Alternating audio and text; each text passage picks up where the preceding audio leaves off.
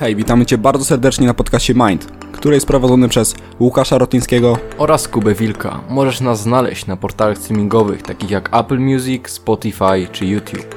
Miłego słuchania.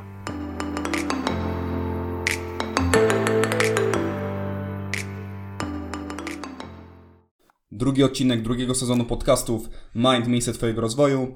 Temat jasno określone cele, jak je określać i dlaczego priorytety w naszym życiu są tak bardzo ważne. Cała treść podcastu, wszystko co usłyszysz dzisiaj, drogi słuchaczu, pochodzi z naszej książki, z dziennika motywacyjnego i znajduje się w dodatku. Także jeśli będziesz zainteresowany dalszą częścią tego typu e, wiedzy, mm, to serdecznie zapraszamy do zakupu, zamówienia własnego egzemplarza i pracowania nad własną osobowością, własnymi nawykami.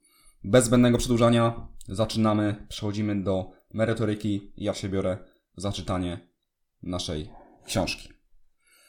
Jasno określone cele. Bez dobrze określonego celu nie wiesz, gdzie zmierzasz, zatem nie wiesz, czemu poświęcić swoje zasoby czasu, energii czy pieniędzy. Jednak nie jest to tak banalne, jak ci się wydaje. Każdy potrafi obrać cel, ale sztuka tkwi w tym, żeby już samo obranie celu było w 50% sukcesem. Udowodniono, że świadome określenie naszego celu zwiększa naszą efektywność od 8,4% do 16%. Warto więc zrobić to dobrze i my Ci w tym pomożemy. Istnieją dwa rodzaje celów: cele krótkoterminowe oraz długoterminowe. Te pierwsze to inaczej postanowienia, które pozwalają nam skupić się na tym, co ważne tu i teraz. A te drugie określają miejsce, w którym chcemy się znaleźć oraz pełnią funkcję motywacyjną. Przy czym trzeba bardzo uważać, aby stawiać realne cele, gdyż nierealne mogą się nie spełnić i doprowadzić do frustracji oraz przygnębienia. Jak określić cel krótkoterminowy i długoterminowy? Najpierw, aby określić cel krótkoterminowy, trzeba określić, gdzie zmierzamy, czyli zastanawiamy się nad celem długoterminowym. Jeśli już wiesz, co chcesz osiągnąć w dłuższej perspektywie czasu, super. Jeśli nie, nic się nie stało. W końcu określenie dokładnego, długoterminowego celu nie jest tak łatwe. Tym bardziej, że z biegiem czasu zmieniamy swoje preferencje. Trzeba jednak pamiętać o podstawach.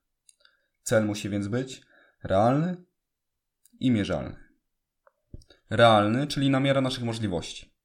Jeśli cel jest zbyt prosty, to może nam się nie chcieć go osiągać, lub osiągnięcie go nie wzbudzi w nas chęci do osiągania kolejnych celów. Jeżeli natomiast cel będzie graniczył z cudem, to nie podołamy wyzwaniu. Doświadczymy ogromnej frustracji i nie będziemy zmotywowani do dalszych działań. Mierzalny, ponieważ musimy w jakiś sposób zakotwiczyć nasz cel w umyśle. A jak wiemy, najlepiej robią to liczby. Naszym celem nie będzie więc po prostu schudnięcie, ale schudnięcie o 5 kg.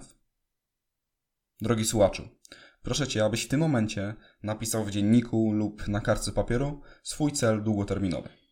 Bez tego nie pójdziemy dalej. Już? Super. Lecimy dalej.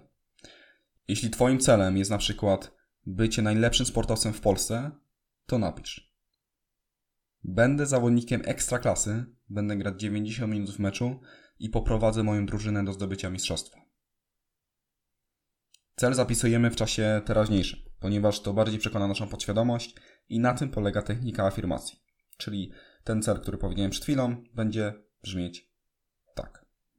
Jestem zawodnikiem ekstraklasy, gram 90 minut w meczu i prowadzę moją drużynę do zdobycia mistrzostwa.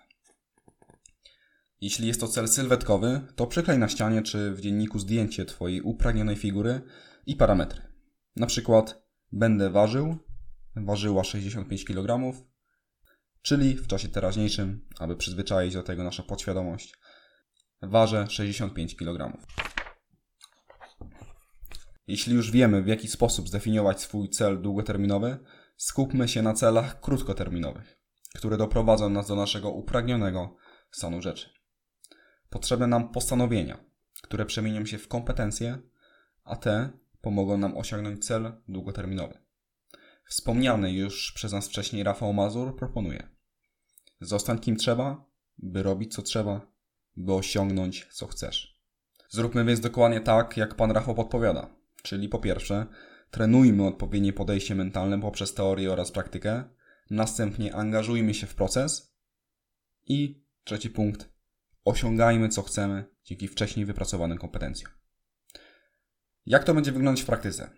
Zaprezentuję to na podstawie przykładowego celu długoterminowego. Celem będzie eliminacja wszystkich błędów, które towarzyszą mi podczas wystąpień publicznych. Tutaj dodatkowo możemy zastosować kolejny trik, jakim jest zastosowanie techniki afirmacji. Brzmi ona tak. Ja, Łukasz Rotyński, oczywiście w miejsce Łukasza Rotyńskiego mm, wstawiamy własne imię i nazwisko, czyli ja, Łukasz Rotyński, eliminuję wszystkie błędy podczas wystąpień publicznych. Ja, Łukasz Rotyński, eliminuję wszystkie błędy podczas wystąpień publicznych. Te zdanie powtarzane kilka razy dziennie, na przykład po przebudzeniu, przed każdym posiłkiem, przed zaśnięciem, przekonuje naszą podświadomość. Mówiąc kolokwialnie, chcemy oszukać podświadomość. Powinniśmy się tak utożsamić z tym zdaniem, żeby stało się naszą codziennością. Kolejnym krokiem jest zrobienie odpowiedniego planu działań. W naszym przypadku będzie to określenie błędów, jakie popełniamy i dobranie odpowiedniego treningu, który te błędy usunie. Przykładowe błędy, jakie może popełnić mówca podczas wystąpień publicznych, to paramowa, czyli yy, o, i tym podobne, za szybkie mówienie, niewyraźne mówienie, czy niedopasowanie treści do odbiorcy. Teraz sięgamy po odpowiednie narzędzia, które pomogą nam usunąć te błędy. Aby pozbyć się niewyraźnego mówienia, mówca przed każdym przemówieniem, nawet najkrótszym, będzie rozgrzewał swój aparat mowy oraz skoncentrował się na szerokim otwieraniu buzi. Sama świadomość posiadanego problemu bardzo dużo nam daje. Tak robimy z każdym błędem, jaki chcemy wyeliminować. Ostatnim aspektem jest określenie naszego celu w czasie. Spełnia to rolę motywacyjną, gdyż wywiera na nas presję działania. Codziennie przed każdym przemówieniem rozgrzewam swój aparat mowy i świadomie otwieram buzię. Lub trzy razy w tygodniu, w poniedziałek, czwartek i niedzielę, trenuję dykcję i artykulację poprzez zajęcia online. Lub przed każdym wystąpieniem analizuję potrzeby oraz kompetencje mojego odbiorcy, aby dopasować dla niego treści w najbardziej optymalny sposób. Jeśli natomiast Twoim celem jest poprawienie jakości snu, od poniedziałku do piątku kładę się spać o 22.30. Jeśli zwiększenie wydolności organizmu, trzy razy w tygodniu w i tutaj zamieszamy dni tygodnia, na przykład środę, czwartek, sobotę, uprawiam sport przez jedną godzinę. Ważne, aby cel był mierzalny i określony w czasie.